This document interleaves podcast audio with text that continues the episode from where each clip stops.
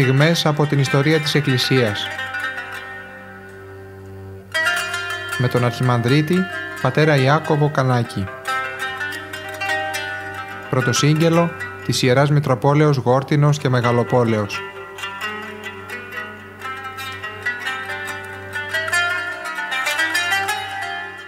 Αγαπητοί ακροατές χαίρετε. Είμαστε στις, στα χνάρια ε, του Αποστόλου Παύλου. Τον έχουμε ε, εδώ και αρκετό καιρό ε, πάρει ε, κατά πόδας τον Απόστολο Παύλο και, τον, και το έργο του είναι του, με βάση το έργο του Χόλσνερ, από εκεί διαβάζουμε, η οποία είναι ένα έργο που έχει μείνει στην ιστορία, η έκδοσή του είναι 1996 που έχουμε στα χέρια μας, ε, αλλά είναι ένα έργο που έμεινε κλασικό έργο και το οποίο βοηθάει πάρα πολύ παράλληλα με την Καινή Διαθήκη να μας στις πράξεις των Αποστόλων και τις επιστολές του Αποστόλου Παύλου μας λέει τον δρόμο που κινήθηκε η Εκκλησία και διέδωσε το μήνυμα σε όλα τα μήκη και τα πλάτη της γης ε, μέσω των ε, Ιεραποστόλων. Ε, ο Απόστολος Παύλος έχει ασφαλώς κορυφαία θέση ανάμεσα στους Αποστόλους ε, και θα τον δούμε στη δεύτερη τώρα αποστολική περιοδία που βρισκόμαστε θα τον δούμε να ιδρύει και να επισκέπτεται την εκκλησία της Κορίνθου. Ε, παράλληλα στο κείμενο το, της Καινής Διαθήκης είμαστε στις πράξεις των Αποστόλων στο 18ο κεφάλαιο. Θα διαβάσουμε λοιπόν από το κείμενο που τόσο γλαφυρά περιγράφει το έργο αυτό, το έργο το Ιεραποστολικό τώρα στην πόλη της Κορίνθου. Ο Παύλος δεν αισθανόταν άνετα στην Αθήνα.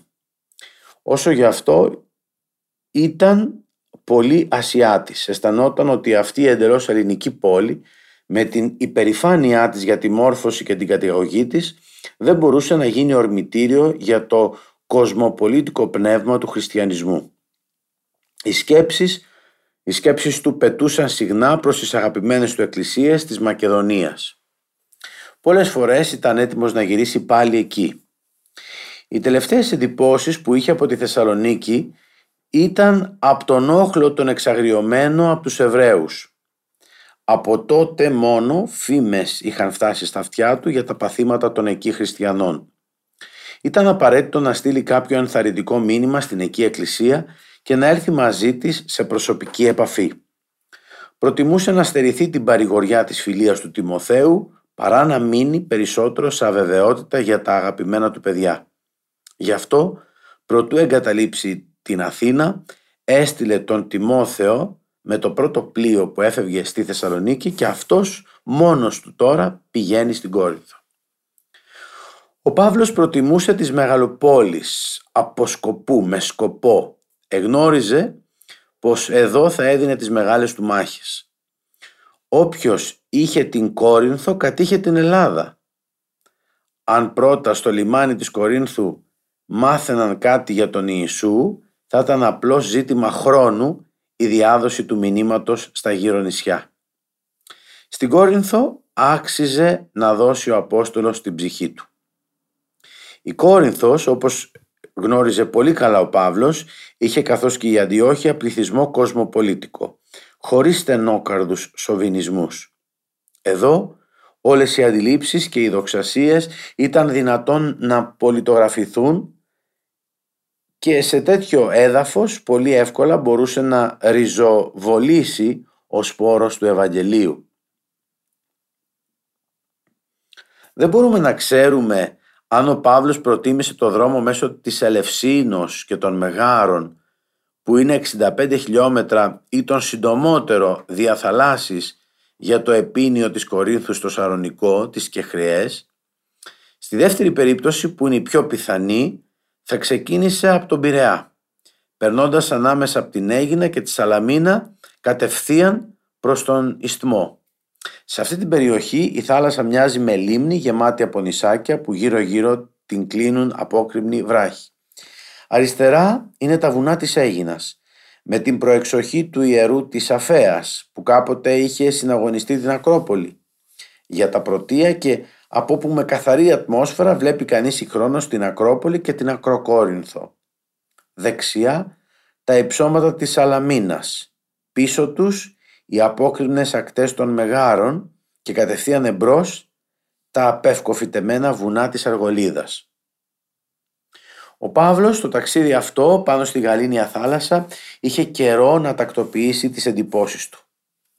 Ποτέ δεν είχε αισθανθεί τόσο βαθιά όπως τώρα τι εμπόδια σοριάζει στην ανακαίνιση του ανθρώπου μια ψεύτικη σοφία. Ο Αυγουστίνος αργότερα απόκτησε την ίδια πείρα. Στην προσδρομέους επιστολή που ο Απόστολος Παύλος την έγραψε λίγα χρόνια πιο ύστερα θέλει να κάνει προσεκτικούς τους αναγνώστες του για τη στάση εκείνη της ελληνικής φιλοσοφίας που πραγματικά αποξενώνει τον άνθρωπο από την αλήθεια. Θα γράψει στο πρώτο κεφάλαιο. Εματεώθησαν εν της διαλογισμής αυτών και εσκοτίστη η ασύνετος αυτών καρδία. Η Ακρόπολη όλοι και χανόταν από τα μάτια του ενώ από μπροστά άλλη εικόνα άρχιζε να πλησιάζει.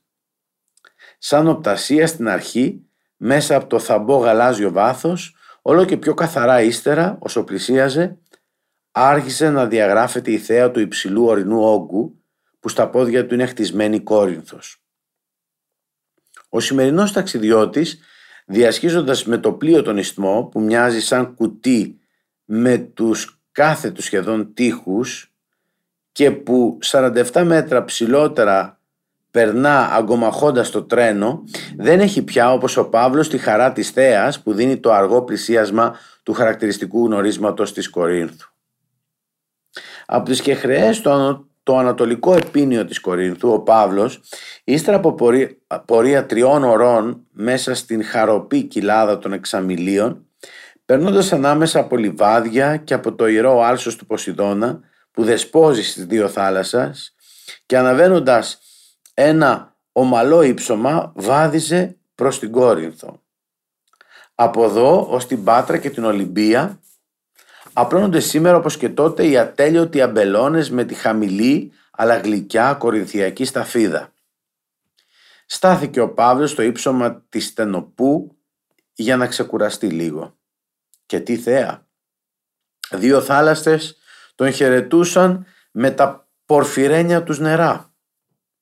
Η Κόρινθος χρωστά τη φήμη της και την έλξη της, εκτός από τα άλλα, και στη μοναδική της τοποθεσία. Βρίσκεται ανάμεσα σε δύο κόλπους, τον Ισθμιακό και τον Κορινθιακό και μέσα σε ένα τεράστιο αμφιθέατρο που σχηματίζουν γύρω της τα ψηλά βουνά που ανεβαίνουν σαν πατώματα πελώριων σπιτιών που είναι τοποθετημένα από την αρχιτεκτονική της φύσεως και που λαμποκοπούν από το χιόνι.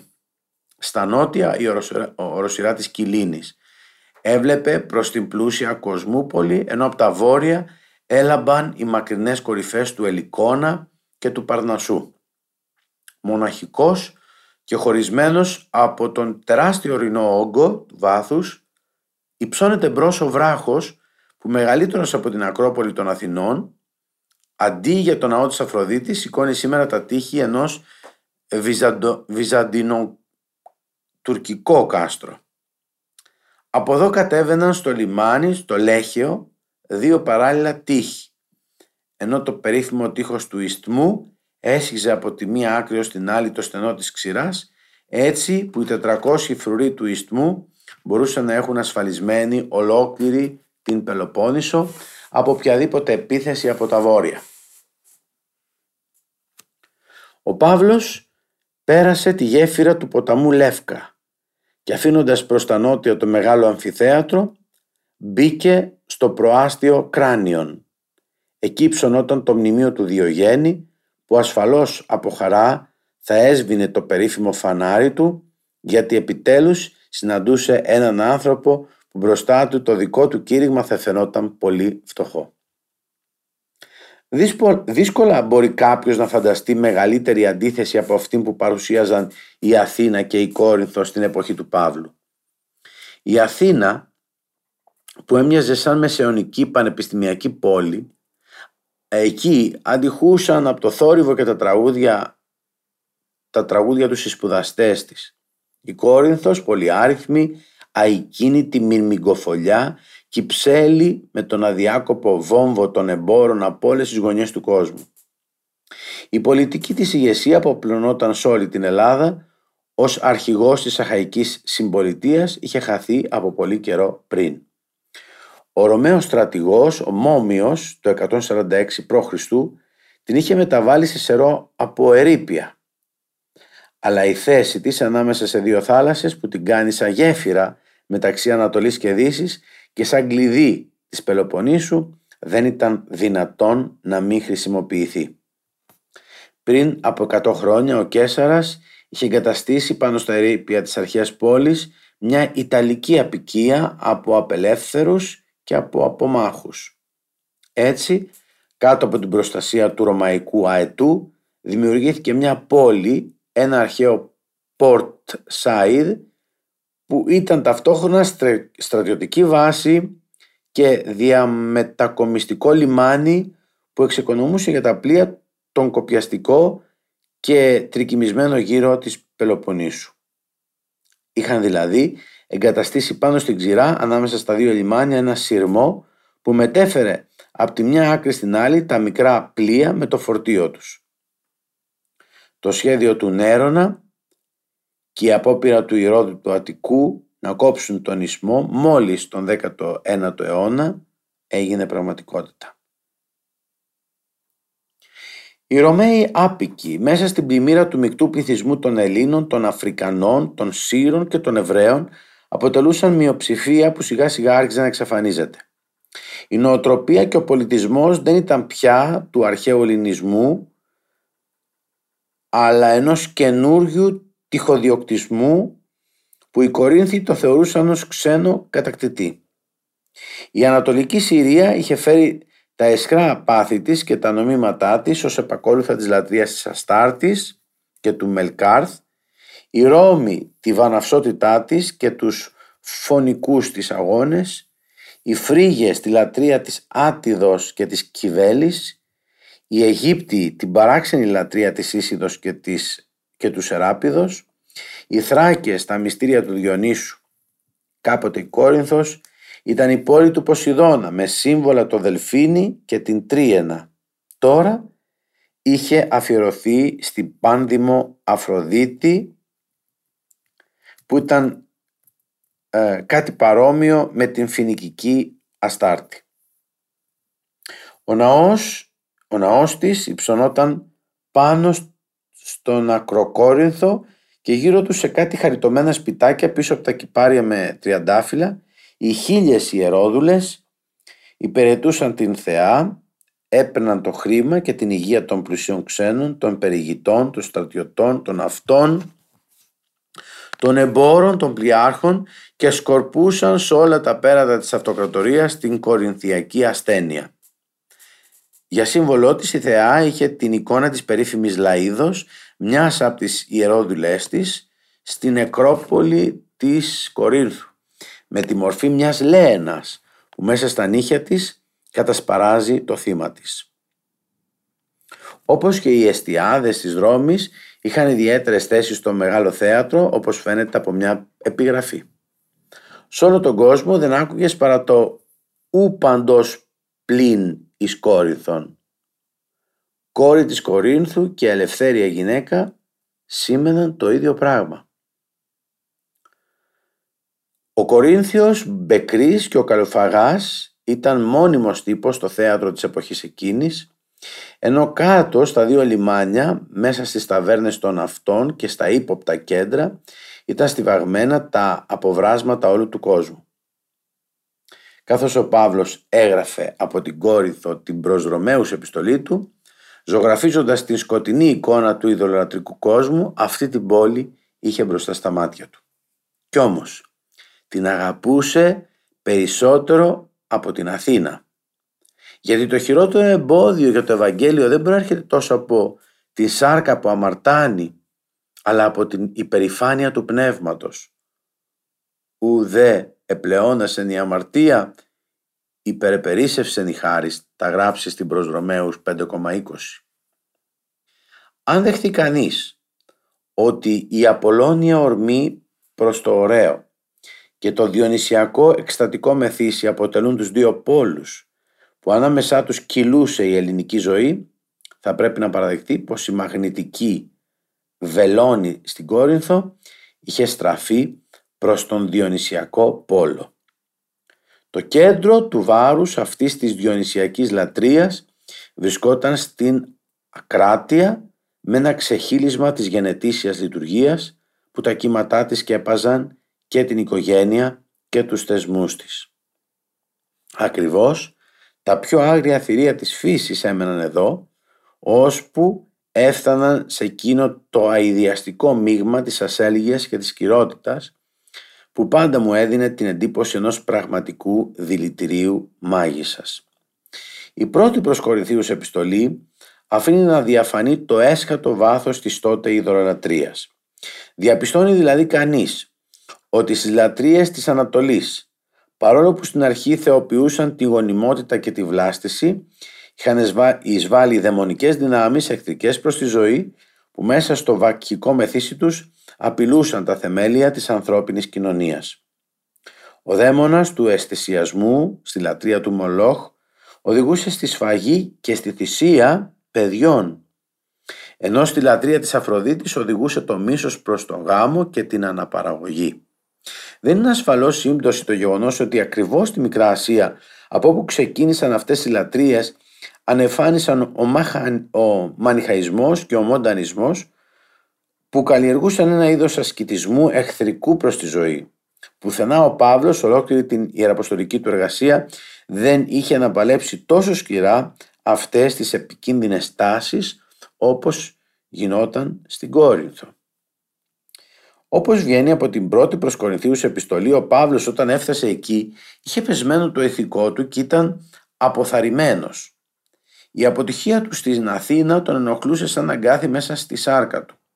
Όλοι είμαστε πλάσματα με σάρκα και αίμα και επηρεαζόμαστε από το χαρακτήρα μας και τη διάθεσή μας. Γιατί δεν έπρεπε να είναι και ο Παύλος έτσι, αφού και ο ίδιος, ο γιος του Θεού ως άνθρωπος, επηρεαζόταν από την αποθάρρυνση ή τον ενθουσιασμό. Ο Παύλος, αφότου ζούσε εν Χριστώ, ήταν ο πιο ευτυχισμένος άνθρωπος του κόσμου. Ακόμα και μέσα στη φυλακή μπορούσε να ψάλει ψαλμούς και ύμνους. Στο μεταξύ όμως, όπως και όλοι οι Άγιοι, είχε περιόδους που έπεφτε σε έσχατη αποθάρρυνση. Κανείς από όσους είδαν αυτόν τον ξένο να περιφέρεται στην εβραϊκή συνοικία δεν θα μπορούσε να φανταστεί ότι η ιστορική σημασία της Κορίνθου στο μέλλον θα καθοριζόταν από το γεγονός ότι αυτός ο πτωχός κοινοποιός που τώρα ζητούσε στέγη μπήκε σήμερα στην πόλη.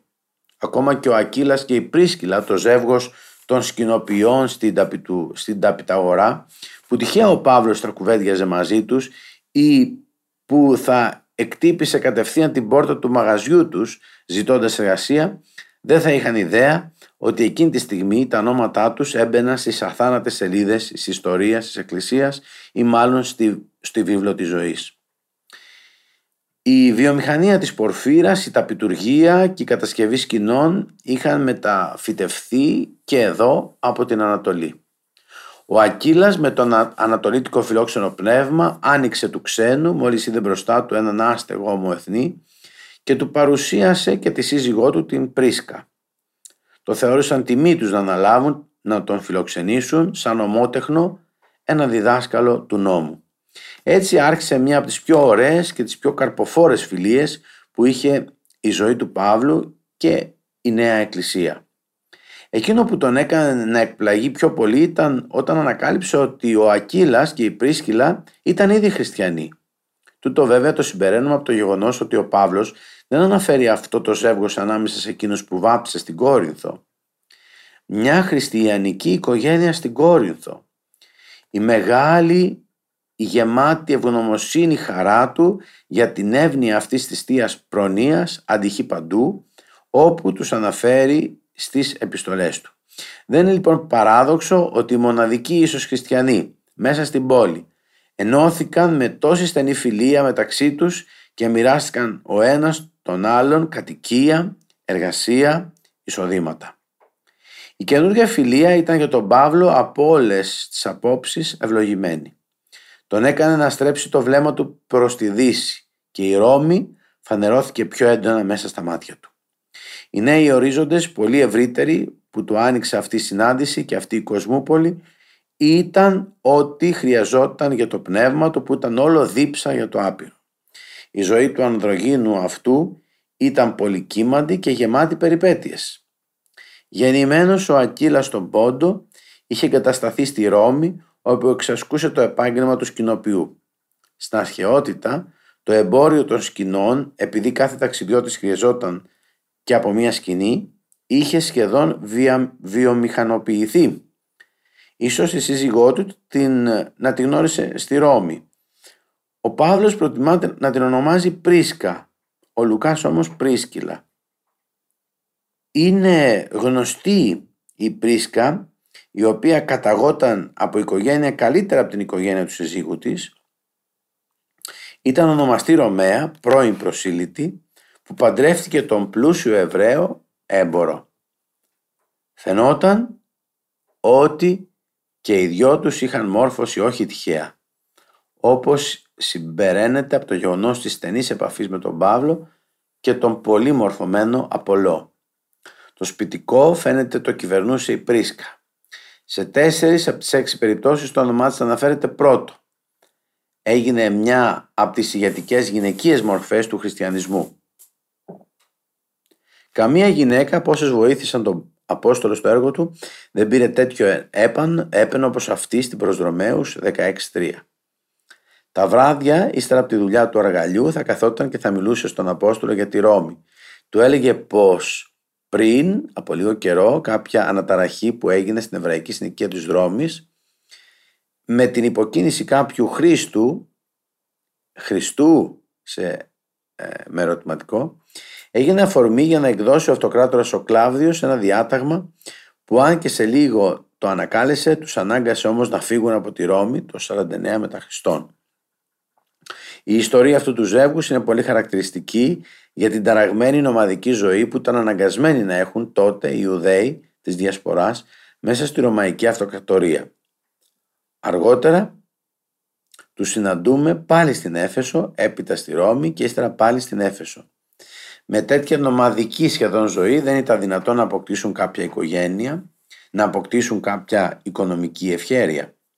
Μόνο στη Ρώμη αργότερα φαίνεται πως ήρθαν και για αυτούς καλύτερες μέρες γιατί εκεί μπόρεσαν να διαθέσουν το σπίτι τους στον Αβεντίνο για τις θρησκευτικές συναντήσεις των αδελφών.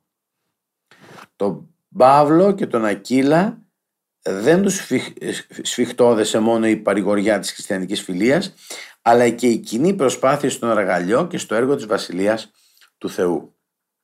Το εργαστήριο του Ακύλα ήταν ένας χώρος στην αγορά, ανοιχτός κατά το δρόμο.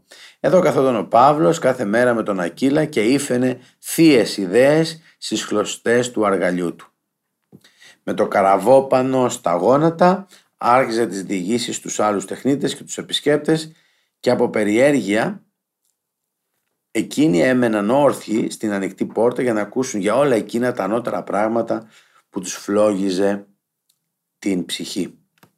Αν ο Κικέρον είχε ζητήσει, είχε ζήσει κάτι τέτοιες θείες στιγμές, ασφαλώς το έχει αλλάξει τη γνώμη του ότι μέσα σε ένα εργαστήριο δεν μπορεί να υπάρξει αξιοσέβαστος άνθρωπος. Σύμφωνα με τη σημερινή χριστιανική άποψη για τη χειρονακτική εργασία, θα νομίζαμε ότι αυτός ο αλτρουιστικός τρόπος ζωής του Αποστόλου βοήθησε ώστε το Ευαγγέλιο να διαδοθεί ευκολότερα. Αλλά τότε δεν θα υπολογίζαμε τα πράγματα σύμφωνα με τα κριτήρια που είχαν οι άνθρωποι στην αρχαιότητα.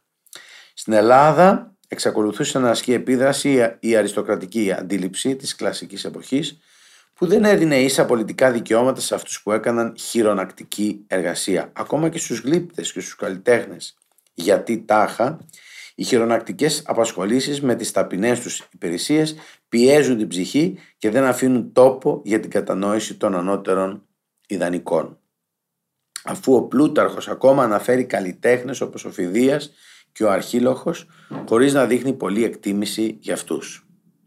σε μια εποχή όπου θεωρούσαν την εργασία σαν κάτι το ατιμωτικό και σαν χαρακτηριστικό κοινωνικής κατωτερότητας, το παράδειγμά του ήταν κάτι εντελώς καινούριο που χρειάστηκε πολύς καιρός για να επικρατήσει η χριστιανική αντίληψη.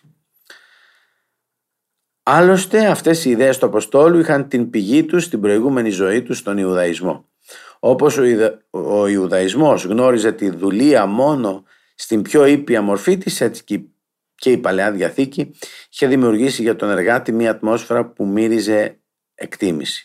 Στον Παύλο αυτή η κοινωνική εκτίμηση είχε ένα βαθύτερο θρησκευτικό λόγο, δηλαδή την αντίληψη ότι ο άνθρωπος είναι ναός του Αγίου Πνεύματος και ότι εν Χριστώ όλοι γίνονται συγγενείς, αδελφοί, ισότιμοι. Όποιος περιφρονεί έναν αδελφό του δεν περιφρονεί έναν άνθρωπο αλλά τον ίδιο τον Θεό. Όμως αγαπητοί μου ακροατές θα συνεχίσουμε την επόμενη φορά για να δούμε πώς ε, αντιμετωπίστηκε ο Απόστολος Παύλος στην Κόρινθο και πώς εκεί δημιουργήθηκε η πρώτη εκκλησία.